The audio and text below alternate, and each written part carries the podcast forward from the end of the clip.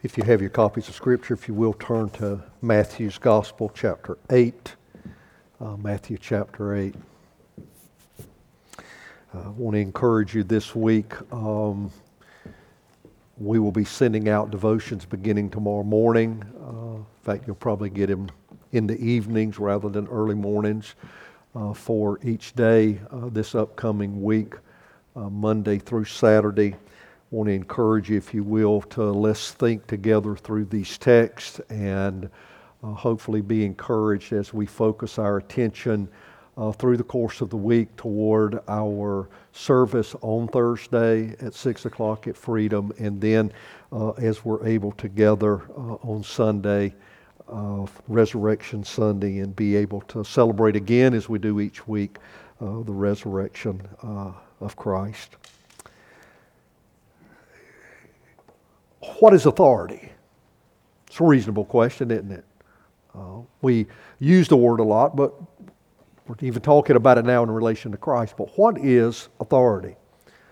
Uh, authority is the power to determine, to adjudicate, or otherwise settle issues or disputes, jurisdiction, the right to control, to command, or, or to uh, determined. That, that's what authority is. Last week we began looking uh, in Matthew's gospel, kind of covering the span of chapter 8 uh, through 10 to uncover the extent of Jesus' authority. The reason this is important is that we have heard from Matthew that Jesus is king. We have declared that today. We uh, have uh, directed our singing around crown him with many crowns and talking about the reign of Jesus, uh, even as we're giving consideration uh, today to uh, celebrating the day that Jesus went into Jerusalem, the beginning of his last week of life here on earth. And the people were, uh, they were declaring that he is king, uh, and, he, and he is king. Uh, we saw that things turned out differently for him with the crowds, as we mentioned last week. But it's important that we give consideration to this because Jesus is the promised king. And we've already heard in Matthew's gospel that he is establishing uh, a new kingdom. And what's more is that he has come to save his people from their sins. So the, the citizens of this kingdom, the citizenry, if we will, of this new kingdom are those who are saved from their sins. And it makes sense that his authority and the very nature of his authority is something uh, that we would want to consider. Uh, it's clear that the kingdom that we're being told about is an eternal kingdom. We've looked at this through the course of Matthew's gospel. It's one that had, in one sense, it had come with Christ coming. He said, uh, that, you know, the, the kingdom of heaven is at hand. John the Baptist was preaching, the kingdom of heaven is at hand. Jesus said, and the kingdom is here. But we also know that this kingdom is an eternal kingdom because he continues to point to that an eternal kingdom that ultimately will be consummated upon his return. I want you to hold that. Hold on to that thought uh, as we look ahead uh, even to Sunday. Now, not an entirely new approach uh, to getting things done, but certainly having drawn a good deal of attention uh, and has been, has been the use of the executive order. Uh, I wasn't even aware that such a thing existed until back a few years ago an executive order. Uh, we've seen it exercised, especially over the course of the last few decades. It's the exercise of presidential power to put into place a rule that carries with it the force of law. Uh, some argue that having such power makes government overreach a, a bit too easy. We're not here to discuss that today. It's just an example of authority. Someone saying, This is the way things are going to be, and then that's the way things are. Now, last week we introduced three characteristics of Jesus' authority, and then we uh, included two additional points that serve as concluding statements. Uh, they were listed in your worship guides last week. They're there again uh, this week. Um, let's look at them for, again for just a moment. Jesus, his authority is all encompassing. Uh, we said last week and we say again this week when we say that Jesus' authority is all encompassing, what we're saying is that everything in heaven and on earth is under the authority of Jesus. There's nothing outside of that. So uh, put that back with our definition of authority, and, and there's a jurisdiction. And Jesus' jurisdiction is an all encompassing jurisdiction. There's nothing outside of his authority. The second is that Jesus' all encompassing authority is accompanied with all encompassing power. Uh, even last week we talked about there were there have been times where people had the authority to do something, but didn't necessarily have the power to carry it, uh, to, to carry it out. Uh, some of some of you, maybe in, even in your work life at some point in time, uh, is you've been given an authority to oversee something, but you don't have the power to actually carry it out. That's not the case with Jesus. When we speak of Jesus' all-encompassing authority, we're talking about His power. We're saying that He has unlimited in power. In other words, he's all powerful. So there's never a time when he is not able to exercise his authority because he has the power to do so. And then we said that Jesus' authority is exercised to accomplish his will.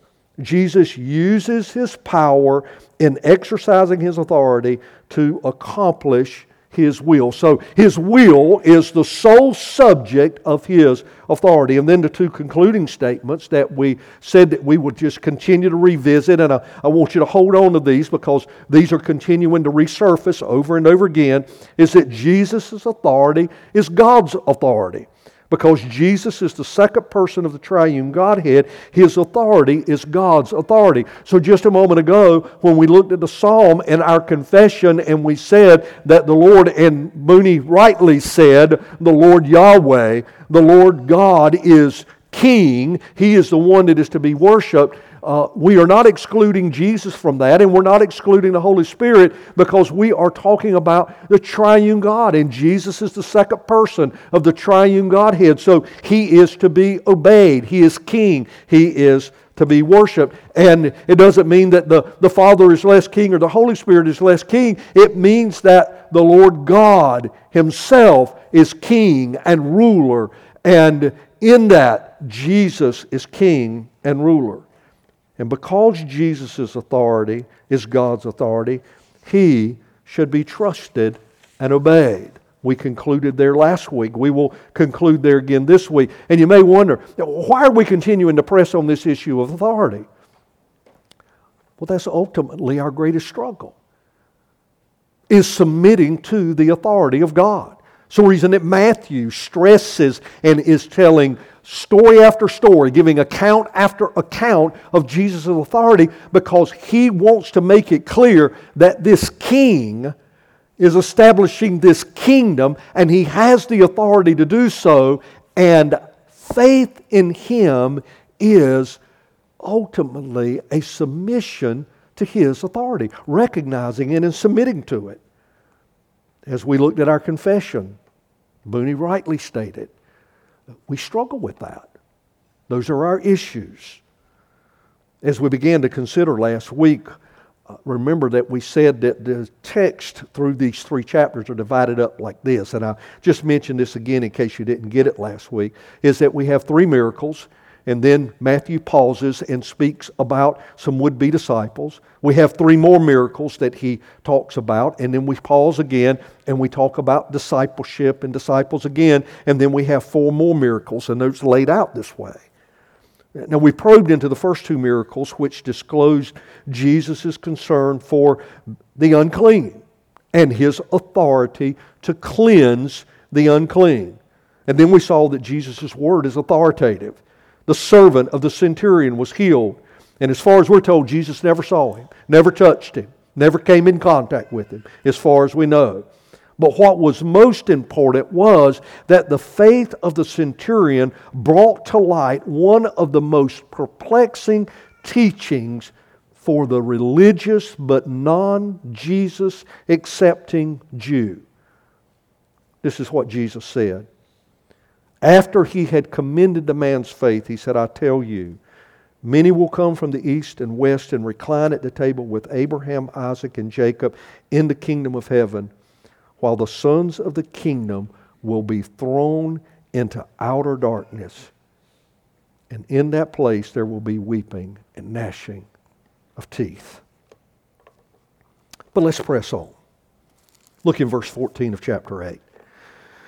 And when Jesus entered Peter's house, he saw his mother in law lying sick with a fever, talking about Peter's mother in law. He touched her hand, and the fever left her.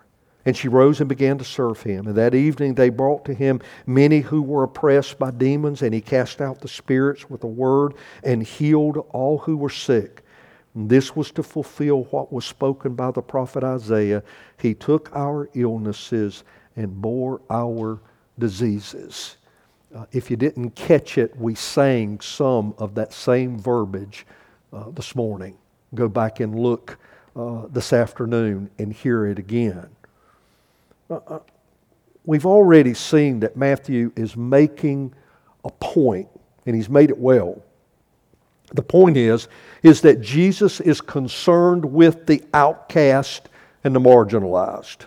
But let's be careful with that because we're living in a time where there is a heightened sense of sensitivity regarding social justice.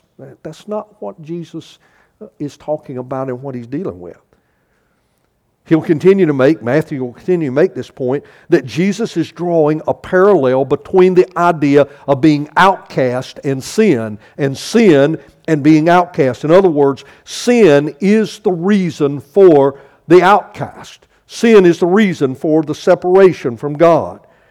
And as we'll continue to see, and we've already heard in Matthew's gospel, sin is universal. That means that everyone is a sinner, everyone is sinful. Look back in Matthew chapter 7 and verse 11.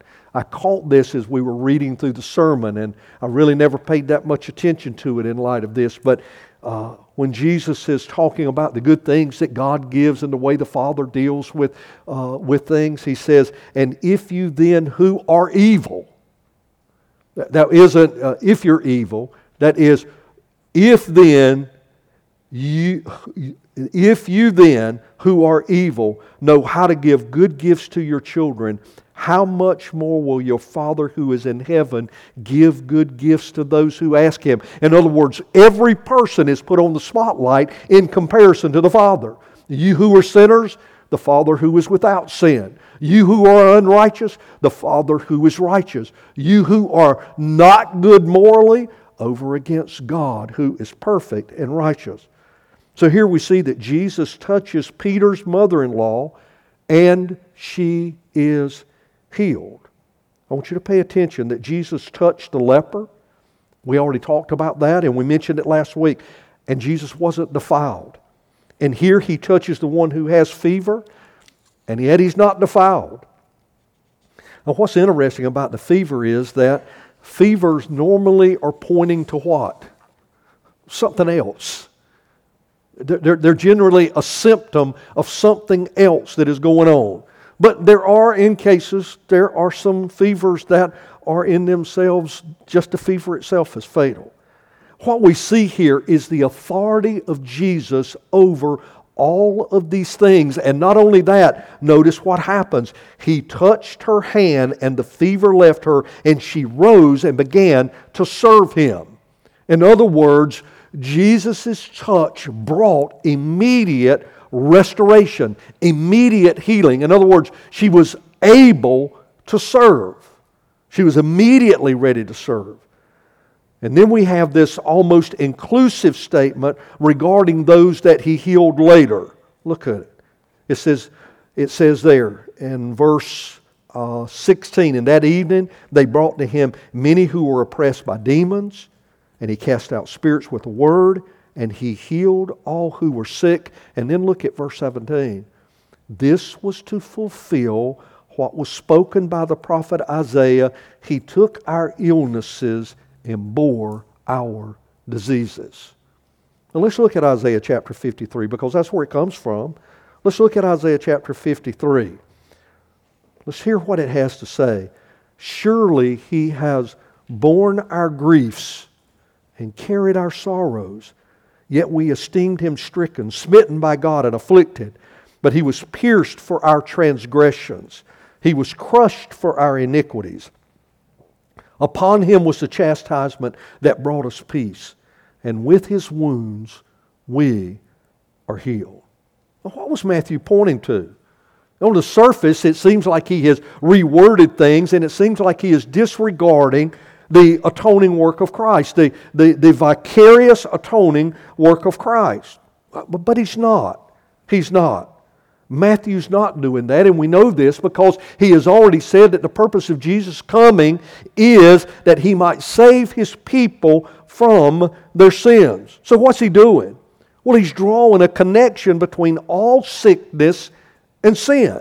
Every sickness has as its beginning every ache, every pain, every sore muscle, every disease, every fever, every cough, every sniffle. Everything points back to the sin of Adam and the subsequent curse of creation. So, what is Matthew saying? Well, he's saying that there is healing in the atonement. There is healing in the atonement. And he is also saying that there is the promise of the resurrection in the atonement, and we only have to go back and read Isaiah chapter 53 to hear about that resurrection. Matthew isn't conveying in any way that healing is upon demand and that everyone who trusts in Christ is automatically then free from all disease and are and as God is in some way obligated to heal everyone now in the present. That's not what he's saying. So when he says here that Jesus healed all those who were sick, he healed all those who were sick that night who came to that place.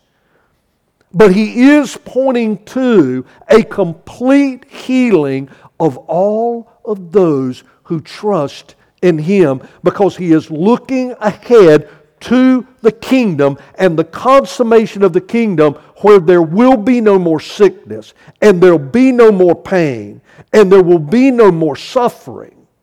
That's what Matthew is pointing to. He is pointing to those things. And he is pointing to the fact that everything that is done, as we have already said, is done according to the will of Jesus. So the logical question is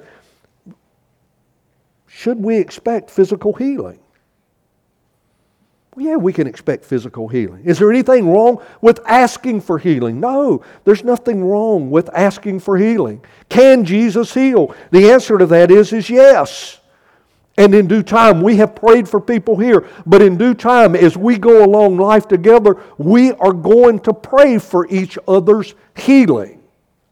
We're going to pray for each other's healing in the midst of cancer. And we're going to pray for each other's healing when there are very, very serious things. And we're going to pray for each other's healing when we are approaching surgery.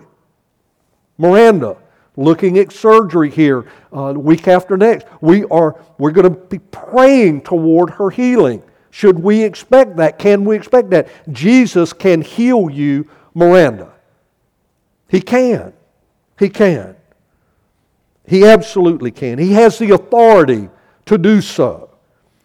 But like the paralytic, we fall at his feet according to his will. The paralytic didn't know his will. He said, You can, will you? Be reminded of that. What do we know well, we know that our suffering and pain at any moment is His will. The paralytic understood that, that his situation was Jesus' will. And if Jesus willed for it to be different, it would be different. We rest in that and we declare it for the moment, knowing that it is good and it's best for His purposes. That's unlike the prosperity preachers of the day. We should also expect the effects of this, the curse of the world, which we are told that as believers, according to the prosperity preachers, that we shouldn't expect these things, that we are above that. But that's not so. Believers are not exempt from the effects of this curse as it relates to sickness, disease, hardship, suffering, persecution. No matter what the prosperity preachers say, you do not have the authority to speak away your sickness. Just read them. Here's what we have for. Here's what God's word tells us. Philippians 1 29. For it has been granted to you that for the sake of Christ you should not only believe in him, but also suffer for his sake. Colossians 1:24. Now I rejoice in my sufferings for your sake, Paul writes. And in my flesh I am filling up what is lacking in Christ's afflictions for the sake of his body, that is the church. 2 Corinthians 4 verses 8 through 10. We are afflicted in every way, but not crushed, perplexed, but not driven to despair, persecuted, but not forsaken, struck down, but not destroyed, always carrying in the body the death of Jesus, so that the life of Jesus may also be manifested in our bodies. Philippians 3:10, which is a part of my life's verse, if you can understand what I'm saying, that I may know him and the power of his resurrection and may share in his sufferings becoming like him in his death. In Romans 8:22 for we know that the whole creation has been groaning together in the pains of childbirth until now. Why? Because of the curse of sin. But we also have these promises in Romans chapter 5 verses 3 through 5 not only that but we rejoice in our sufferings knowing that suffering produces endurance, and endurance produces character, and character produces hope, and hope does not put us to shame because God's love has been poured into our hearts through the Holy Spirit who has been given to us in Romans chapter 8 and verse 18 For I consider that the sufferings of this present time are not worth comparing with the glory that is to be revealed to us, pointing ahead to that day when we will be with Him in this kingdom that is already established and will be consummated. And then in 2 Corinthians chapter 4 and verse 17 For this light momentary affliction is preparing for us an eternal weight of glory beyond all comparison. What are we saying? Well, we're saying that sickness is inevitable for some of us disease, hardship, suffering. But as citizens of His kingdom, the atonement has taken care of healing for us in the end. Let's look at verse 18. Now, when Jesus saw a crowd around him, he gave orders to go over to the other side. And a scribe came up and said to him, Teacher, I'll follow you wherever you go. And Jesus said to him, Foxes have holes and birds of the air have nests, but the Son of Man has nowhere to lay his head. Another of the disciples said to him, Lord, let me first go and bury my father. And Jesus said to him, Follow me and leave the dead to bury their own dead. We've said that Matthew is deliberate in his selections and in the order in which he places things, and because he has a point to make, he's seeking to communicate that point. He pauses in the testimony of the miracles to cause us to consider the cost of discipleship. And why not? A paralytic is healed. The centurion's servant is healed. He's pointing to faith. Peter's mother in law is healed. He has another night where he talks about the healing uh, and the casting out of demons. And so these people are following along. And why wouldn't they follow? Everything seems to be going well and happening. Uh, all the things that are happening to those who are following Jesus seemingly look, look really good. It's the kinds of things that we want. We come to Jesus for what? For healing. We come to Him for what? For prosperity. Isn't that what we are told? That is why we come to Jesus, so that our lives are made right and all of our hardship goes away. That's part of the message, not of our message today, but part of the message that we hear. And he pauses here and stops and says, Let's look at the cost of discipleship. What do we have? Well, let's look at the first one. The scribe came up to him and said, Teacher, I'll follow you wherever you go. Boom! Immediately, ready to follow, quick to follow. And then we have one what happens to him? And another of the disciples in verse 21 said to him, uh, Lord, let me first go and bury my father. So we have those who are quick to follow and those who are kind of uh, holding back. They're, they're, they're saying, I'm going to follow you, but, but I'm going to follow you a little bit later. So quick to follow and slow to follow. But watch what's happening here. And we saw this in John's gospel. We see it here. Jesus isn't trying to draw the crowds. It's not that followers aren't important to Jesus. What Jesus is looking for are those who will be true and faithful to follow. It's easy to sign up. It's hard to stay the course.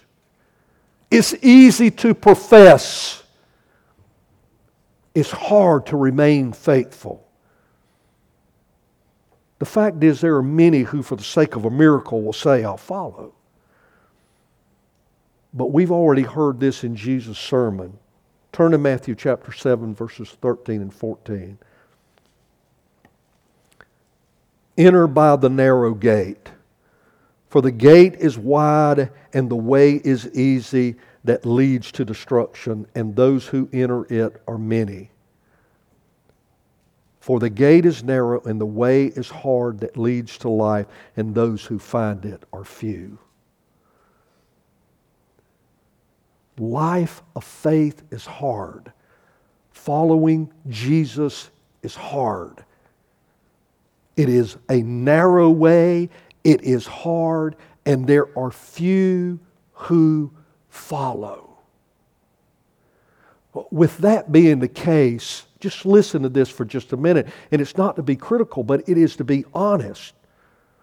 When church, when the church at large makes the way into the church easier than Jesus makes it, with no commitment, they have done a disservice to every man and woman that is touched by that because they have told them the exact opposite of what Scripture has to say.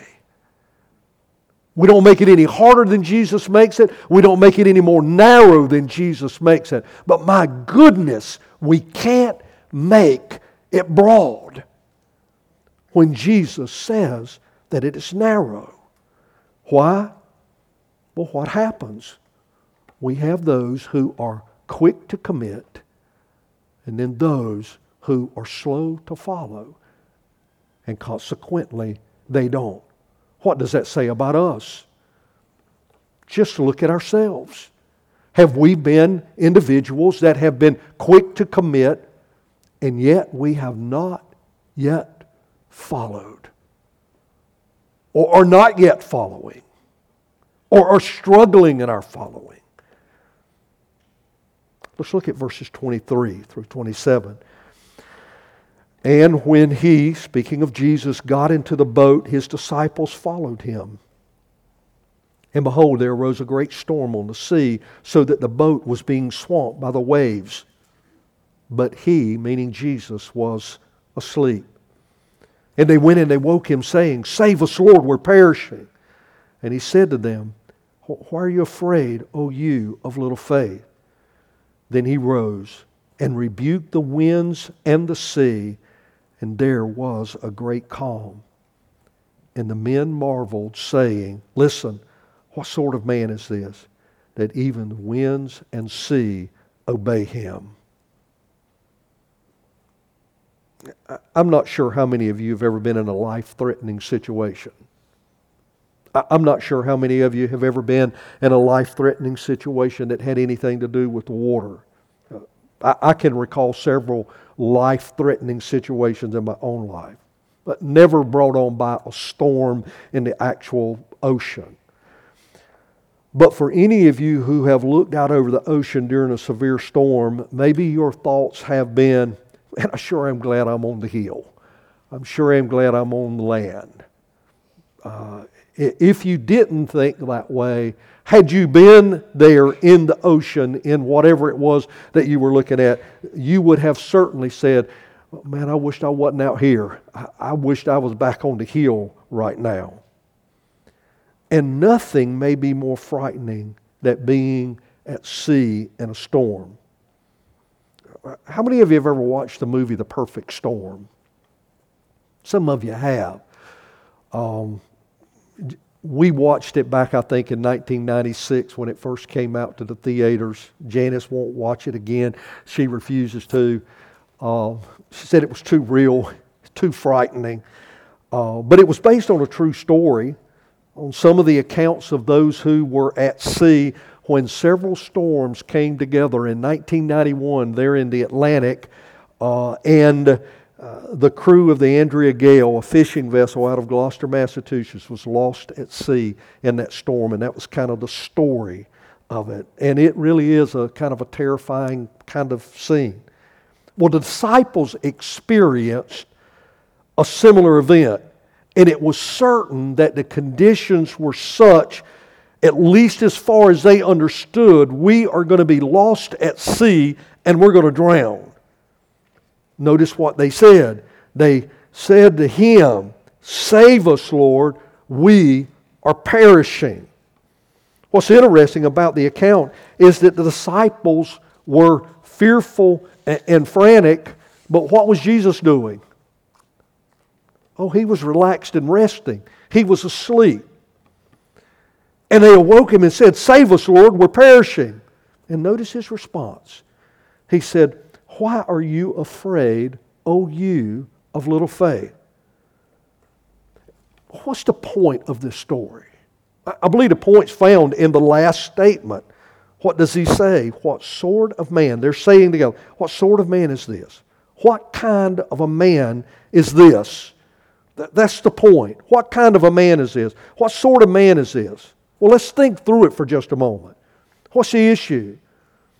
Is the issue the fear of drowning? It was for them, and that's a real issue. Uh, they were afraid that they were going to be lost at sea. I can tell you, as one who almost drowned, I can attest to the fact that it brings a high degree of anxiety in the moment. Is that unwarranted fear? I, I, I, don't think so. So I, I don't think it was just the fear of drowning. Because from the personal experience, I was a believer. I wasn't worried about eternity. I just didn't want to drown. At the moment, I didn't care if I died. I just didn't want to die that way. It seemed horrible and terrifying, and I was terrified. He addresses their fear as something that is in opposition to their faith because notice he connects the two together. Can you be afraid of something without being of little faith? I think so. I think that there are times where good, healthy fear is warranted. That doesn't have anything to do with the faith, but he says, Why are you afraid, O you of little faith? So the issue is, has something to do with their faith, something to do with either how much they believe or what they believe. Well, let's notice what they do get right okay, for just a minute, notice that they're not skeptical of his ability to save them. What do they ask? Save us. Lord, save us. We are perishing. So the issue is not whether he has the power to save them or not. I think the issue goes back to what he has already told them about himself. I deliberately skipped over it, but go back to verse 20 when he's speaking to the other would be disciples. And Jesus said to this particular disciple, Foxes have holes and birds of the air have nests, but what? But what? The Son of Man has nowhere to lay his head. And notice what the disciples' question is at the end What sort of man is this? And Jesus had said what sort of man this is the Son of Man. Turn to Daniel chapter 7, verses 13 and 14 for just a moment. Now, this term, Son of Man, is used several times. It's used when God speaks to Ezekiel. It's used in the Psalm, generally pointing to, generally pointing to a man that's being called the Son of Man. But in Daniel chapter 7, in a very specific prophetic word, this term, Son of Man, points to the one who is to come and his authority. Daniel chapter 7, verses 13 and 14. I saw in the night visions, Daniel says, and behold, with the clouds of heaven there came one like a son of man, and he came to the Ancient of Days and was presented before him. And to him was given dominion and glory and a kingdom that all peoples, nations, and languages should serve him. His dominion is an everlasting dominion which shall not pass away, and his kingdom one that shall not be destroyed. In other words, it's pointing to the Messiah. It's pointing to exactly who Jesus said he was when he was speaking to this would be disciple. He said, Because the Son of Man has no place to lay his head. The point is not does Jesus, this man that they had been with, does he have the power to do this? It's not can he save us? Certainly they felt like that he could because they woke him up and said, Save us, save us. The point is, is they really failed to see him as the Messiah, the one who was to take away the sins of his people. A work that could only be done through his atoning work. And if he didn't make it through this storm, then the atonement would not take place. In other words, if he were lost at sea, then his purpose would not have been and could not have been fulfilled. Now it becomes clear why he says, Oh, you of little faith. He wasn't talking about the quantity of their faith, he was talking about their understanding of who he was. What does that have to say to us today? Well, think about it for just a moment. He has stated that he is the king. That has been confirmed by God Himself. He is the Son of God. He has established a kingdom. That kingdom is eternal, just as Daniel's prophetic word said that it was. Those promises that are related to that are only accomplished by virtue of who He is. When we think about that and think about His supreme authority, do we hold on to and cling to the fact that eternity awaits us? That He has promised our secure and complete delivery into that kingdom if we trust Him. That He will hold us. That nothing separates us from God. That no one can take us from Him. That nothing can happen to Him. Not even our death suspends or stops or ends any of that. Do we live with those things in mind to where even the fear of death maybe not drowning, but just death in and of itself goes away.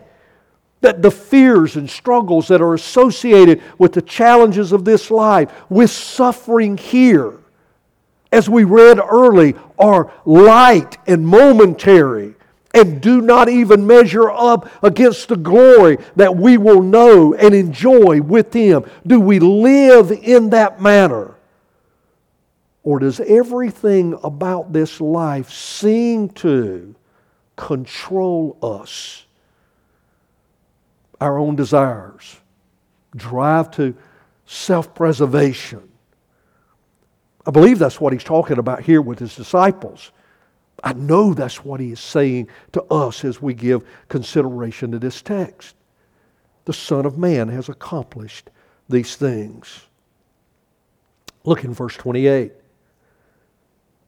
So he has, we recognize, the authority to be able to speak to the winds and to calm the sea. That's the kind of man he is. The Son of Man who has the authority over everything. And then in verse 28, and when he came to the other side, to the country of uh, the Gadarenes, two demon possessed men met him coming out of the tombs, so fierce that no one could pass that way. And behold, they cried out, What have you to do with us, O Son of God? Have you come here to torment us before the time? Now a herd of many pigs was feeding at some distance from them. And the demons begged him, saying, If you cast us out, send us away into the herd of pigs. And he said to them, Go. So they came out and they went into the pigs. And behold, the whole herd rushed down the steep bank into the sea and drowned in the waters. The herdsmen fled. Going into the city, they told everything, especially what had happened to the demon possessed men.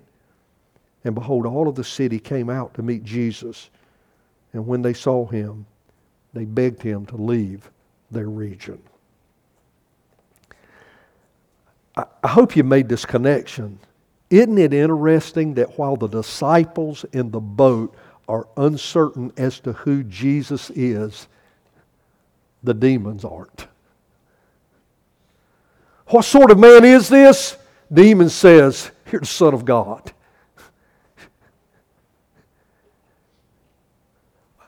We don't know who he is.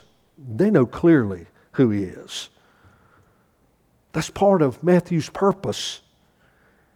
The demons know that he is the Son of God. And what do we know about him? And they still hate him. He's the Son of God, and they still hate him. Not only are they certain that he's the Son of God, but what else do we see in that text? They know that judgment is coming and they'll be destroyed. And you know what they think? When they encounter him, they think now is the time. Notice what they say to him Have you come here to torment us before the time? In other words, we know judgment's coming. We know we're damned. We know that at the end that there is no hope for us. Is today the day? That's their point. And you say, well, that ought to be enough to cause them to want to turn to Jesus. It's not. They still hate him. They still hate him. They're certain that he's the Son of God. They are certain that he's going to judge them and that they'll be destroyed. And yet they hate him. You know, this story brings all kinds of questions to us. I, I, know we've probably, any of us who have ever read it and sat down with a group of people and talked about it, all kinds of questions have come up. Here's some of the questions why did the demons ask to enter into the pigs? You know the answer? Scripture doesn't give it. Why did Jesus allow them to enter into the pigs? In fact, he even said, you know, go, enter into the pigs and destroy the people's livelihood. You know why? No, Scripture doesn't tell us. Doesn't tell us. Was it important? It was important to the people who lost their livelihood, but it wasn't important in the scope of all that was going on. And it's not that Jesus doesn't care, it had nothing to do with that. Why did they want Jesus to leave the area? Notice what the scripture says here.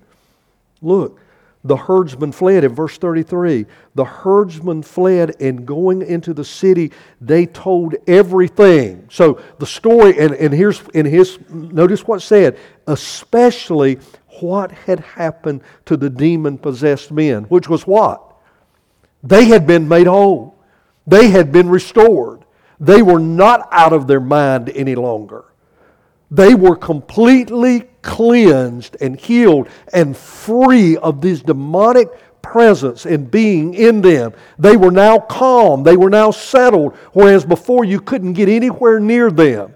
All of this had happened, and that was especially what they said. And they begged him to leave their region. Here's what we know there's a lot we don't know, but here's what we do know is the demons knew who he was. They had no authority to do anything except what he granted them to do. And he, according to his will, granted their request. Jesus' authority and power were displayed over all the demonic forces, and his will was accomplished. Two men were made whole and restored. We know that. We know that the demons fled his presence. And what else do we know? We know that a group of non Jewish people rejected him.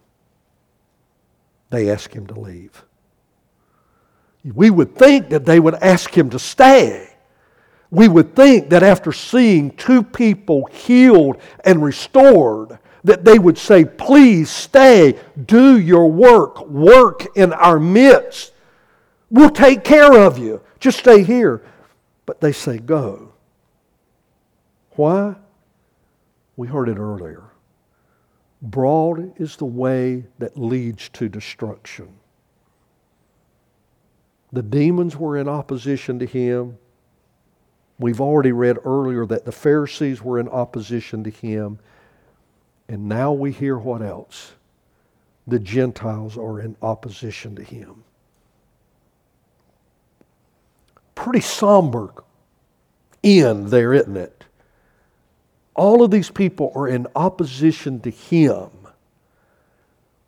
But there are a few that are finding him and are following him. There are a few that have faith to believe in him, and he is pointing them to believe that he is the Son of Man, the Messiah, the one who has come to save his people from their sins. Not to gain prosperity. It might even mean to lose all of your livelihood. It might even mean to lose your herd of pigs or whatever it is that you have. The question before us today is do we recognize and believe in the authority of Jesus? An authority that does demand him to be trusted, to be worshiped, to be loved, uh, and to be obeyed. Jesus does reign and he rules. And the backdrop to all of this, as we will continue to see as we continue to press into these texts, the backdrop of all of this is that he has established a kingdom and is establishing one even now. And the citizens of that kingdom are those who trust in Him and follow Him. Not perfect, not perfect. Being made complete, being sanctified, as we'll sing in just a moment. In other words, being perfected, being sanctified, being conformed to the image of the Son, but not there yet.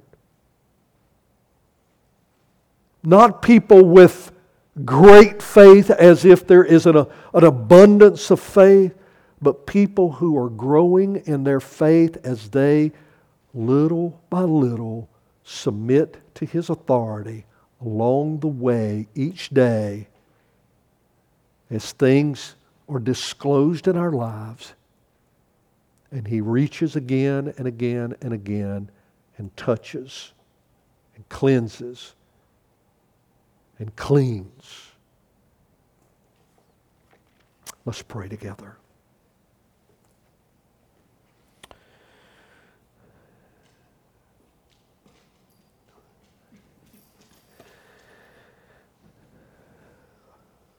Father, help us as we come to recognize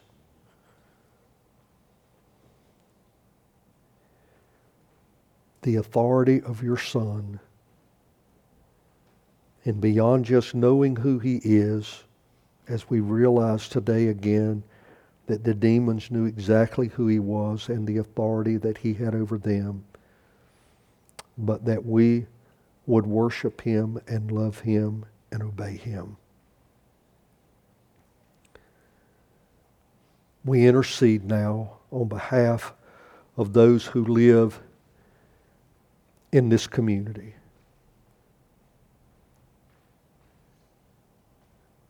Men and women who, even at this point, have rejected you some who have refused to acknowledge your authority, and some who have acknowledged your authority but hate you and stand in opposition to you.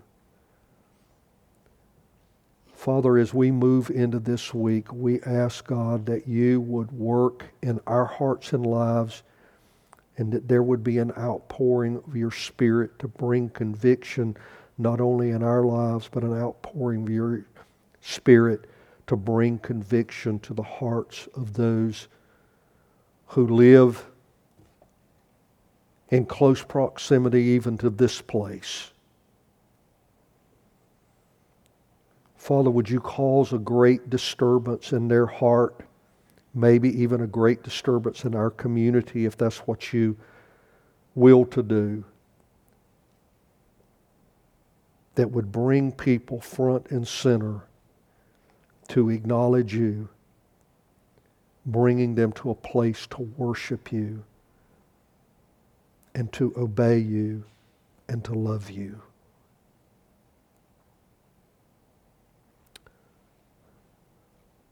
Father, we ask this today.